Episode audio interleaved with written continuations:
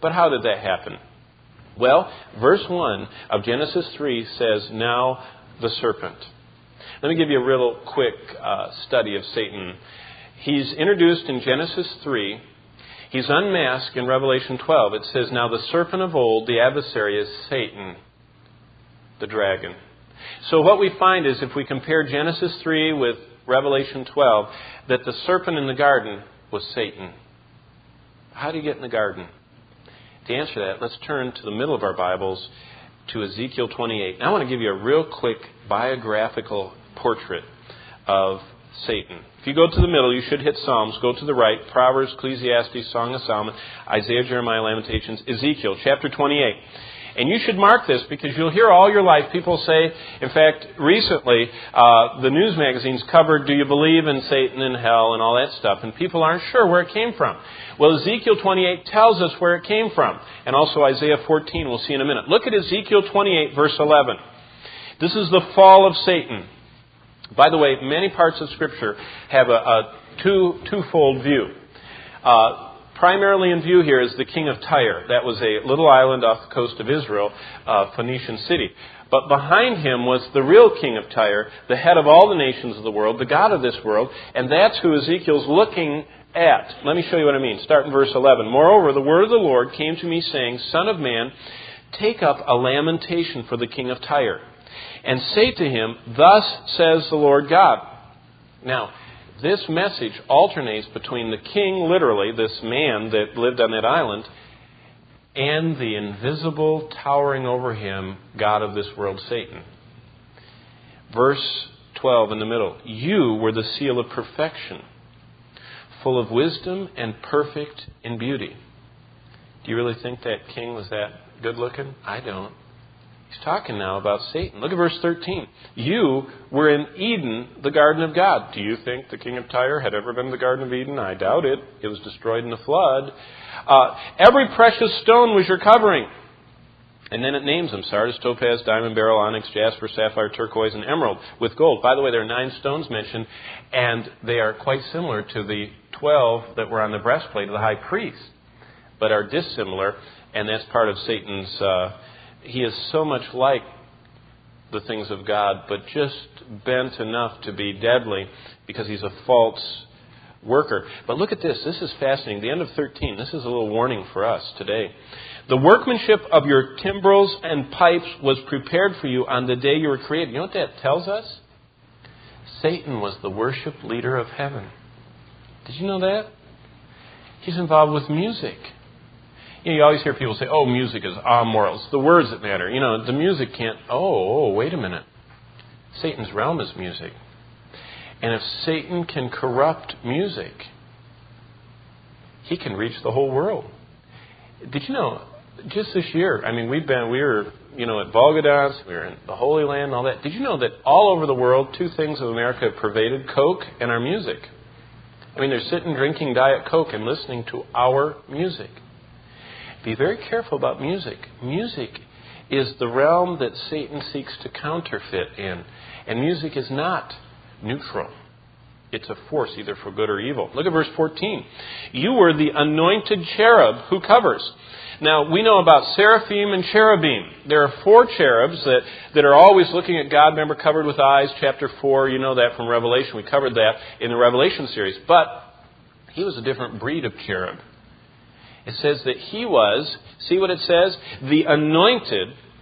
By the way, anointed, that word, if you could read it in Hebrew, is Mashiach, Messiah.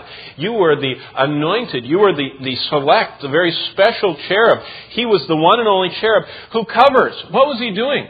Well, if it, if it appears, if, if we can describe this, it seems like he was behind and a little bit uh, kind of reflecting back on God. He was behind his throne, and as God's glory emanated, he reflected it back on him and kind of led all the universe in praising and worshiping God. He was the covering, kind of like the canopy uh, behind a king's throne. He was kind of like up behind there, being the covering, reflecting cherub.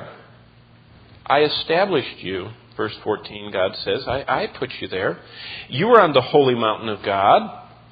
You walk back and forth in the midst of the fiery stones. What's all that? Well, do you remember Daniel 9, when we covered that, that it says the throne of God is here, and issuing out of the throne of God is a river of liquid fire. There's just a liquid river of fire flowing out from his thrones. And so, if you put it together, there seem to be stones in that river. And it says, look at that, that you walk back and forth in the midst of the fiery stones, walking in this river of fire in front of God. Satan walked back and forth and then would cover and reflect God. And it says, You were perfect in your ways from the day you were created, verse 15, till iniquity was found in you can't be the king of Tyre. He was not perfect. No one is perfect uh, that's ever been born on this planet. Adam was created perfectly, and Eve was created from him, and Jesus Christ, with no human father, was perfect, but no human that's ever been born of natural descent was perfect. Can't be the king of Tyre. It has to be Satan. And iniquity was found in him uh, halfway down through verse 16, out of the mountain of God I destroyed you, O covering cherub, from the midst of the fiery stones. Why? Verse 17, your heart was lifted up because of your beauty. You corrupted your wisdom for the sake of your splendor. What he was was he started believing the press reports. He started enjoying all this glory coming up, and it started intoxicating him. He started breathing it in, and instead of reflecting it, he began to absorb it. Do you know what humility is? When people say something wonderful to you, you don't catch it like a fly ball and go, oh, you're right. Oh, boy, yeah. Oh, I am. You know, you reflect it back and give it back to the Lord. Say, what have I that I have not received? Why, why do I glory as if I didn't receive it? You see, we're not sponges. We're supposed to be mirrors reflecting glory back to God. Satan left being a mirror and he became a sponge and he started loving it. And it's pride. Well, what happened? Back up to Isaiah 14 to finish the story. Isaiah chapter 14 rounds out the story of the fall of Lucifer. And Isaiah 14 tells us, starting in verse 12, that to understand the, the titanic, catastrophic fall of man and woman, we have to see that in God's perfection, He had made this, this anointed cherub, Satan, who prior to his fall had an exalted position in the presence of God. The brilliance of heaven was his surrounding. He was called the anointed covering cherub. He enjoyed the position of highest honor in front of God. And Isaiah calls him, look at verse 12 of Isaiah 14. How you are fallen from heaven, O Lucifer, son of the morning. He's called the son of the dawn, the morning star in the NIV, King James, Lucifer, the star of the morning. He was, he was the bright and glowing one, the most beautiful and glorious of all of God's created beings. And after he fell and became God's chief adversary, by the way, the Hebrew word for adversary is Satan, adversary. He became God's adversary, Satan, we call him. He was never again called by the honorable titles Son of Morning, Morning Star, Lucifer, Son of the Dawn. But in his pre fall, in chapter 14 of Isaiah, verse 12, he was filled with wisdom, filled with beauty. He was blameless, the scriptures tell us. But his fall is described here in Isaiah because of his pride. And let's read about that. Keep, keep reading uh, verse 13. This contains the five downward damnable steps Satan took. For you have said in your heart, Isaiah 14:13. Number 1, I will ascend into heaven. He was acting independent of God. What was he supposed to do? He's supposed to walk around in front of God and, and reflect his glory back and, and put the spotlight on God. And he says, No, I'm I'm gonna do my own thing. I'm gonna I'm gonna go up there myself. I'm gonna do my own thing. So this this independent spirit. I will exalt my throne above the stars of God. He was supposed to be God's servant, leading the worship. And he says, I'm going to be over all the angels. See, asserted himself. He's going to take over. Self assertion, independence. Kind of sounds like a leadership course, doesn't it? In America. Where do you think they got it from? Look at the third part of verse 13. I will sit on the mount of the congregation. Here's another little facet. Did you know in God's temple, in God's tabernacle, there are no chairs? Who's the only one that gets to sit down? God. Everybody else is ceaselessly worshiping Him. What does Lucifer say? I'm going to sit down. I'm going to soak it in, man. I'm going to have everybody looking at me.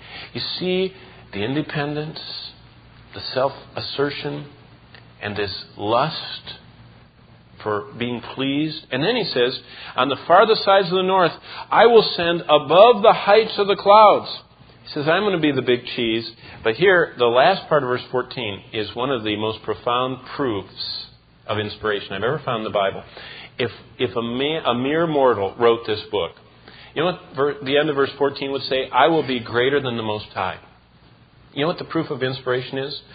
Lucifer, created being, knew he was created being, knew he was created by God, and knew that nothing created could ever be greater than the Creator. So what did he say? I don't want to be greater than God. That's impossible. I will be like the Most High. I'm going to get His place. You know what the temptation is for us? Most of us will never, you know, worship Buddha over God. But you know what we will do?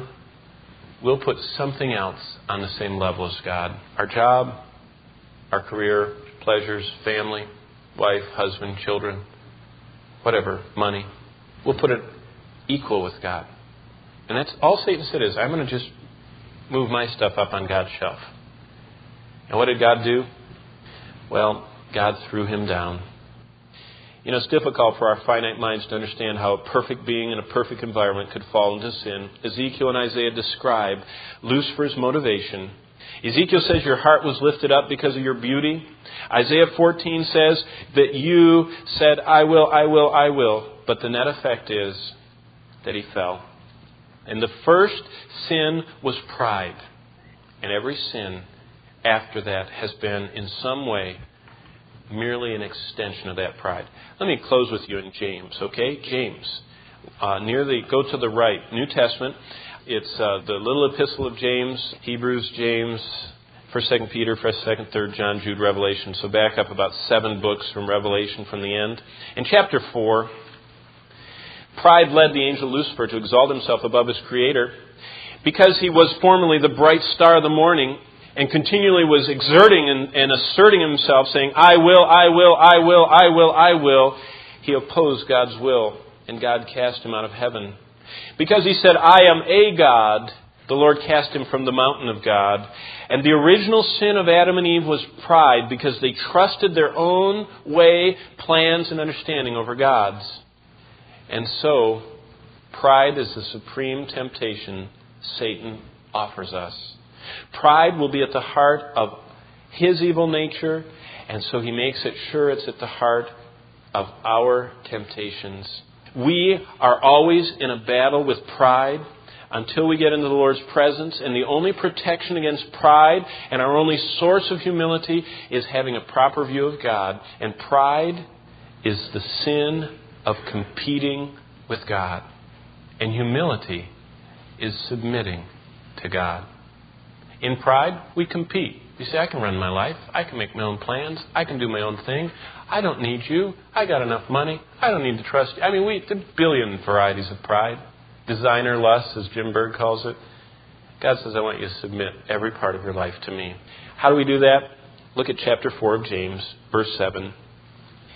Therefore, submit to God. What will that do? It will resist the devil. And what will happen? He'll flee from us. We must resist him, starting by a submission to God. The result, he'll flee from us. Look at verse 10. Humble yourself in the sight of the Lord. We must consciously choose to not catch all those fly balls of praise coming toward us say, yep, yep, oh, man, you're, oh, yeah, that's, oh, you got me. We need to reflect the glory back to God. In fact, Paul said in Colossians 3, clothe yourself with humility. I see all of your beautiful church clothes y'all are wearing today. You picked them out.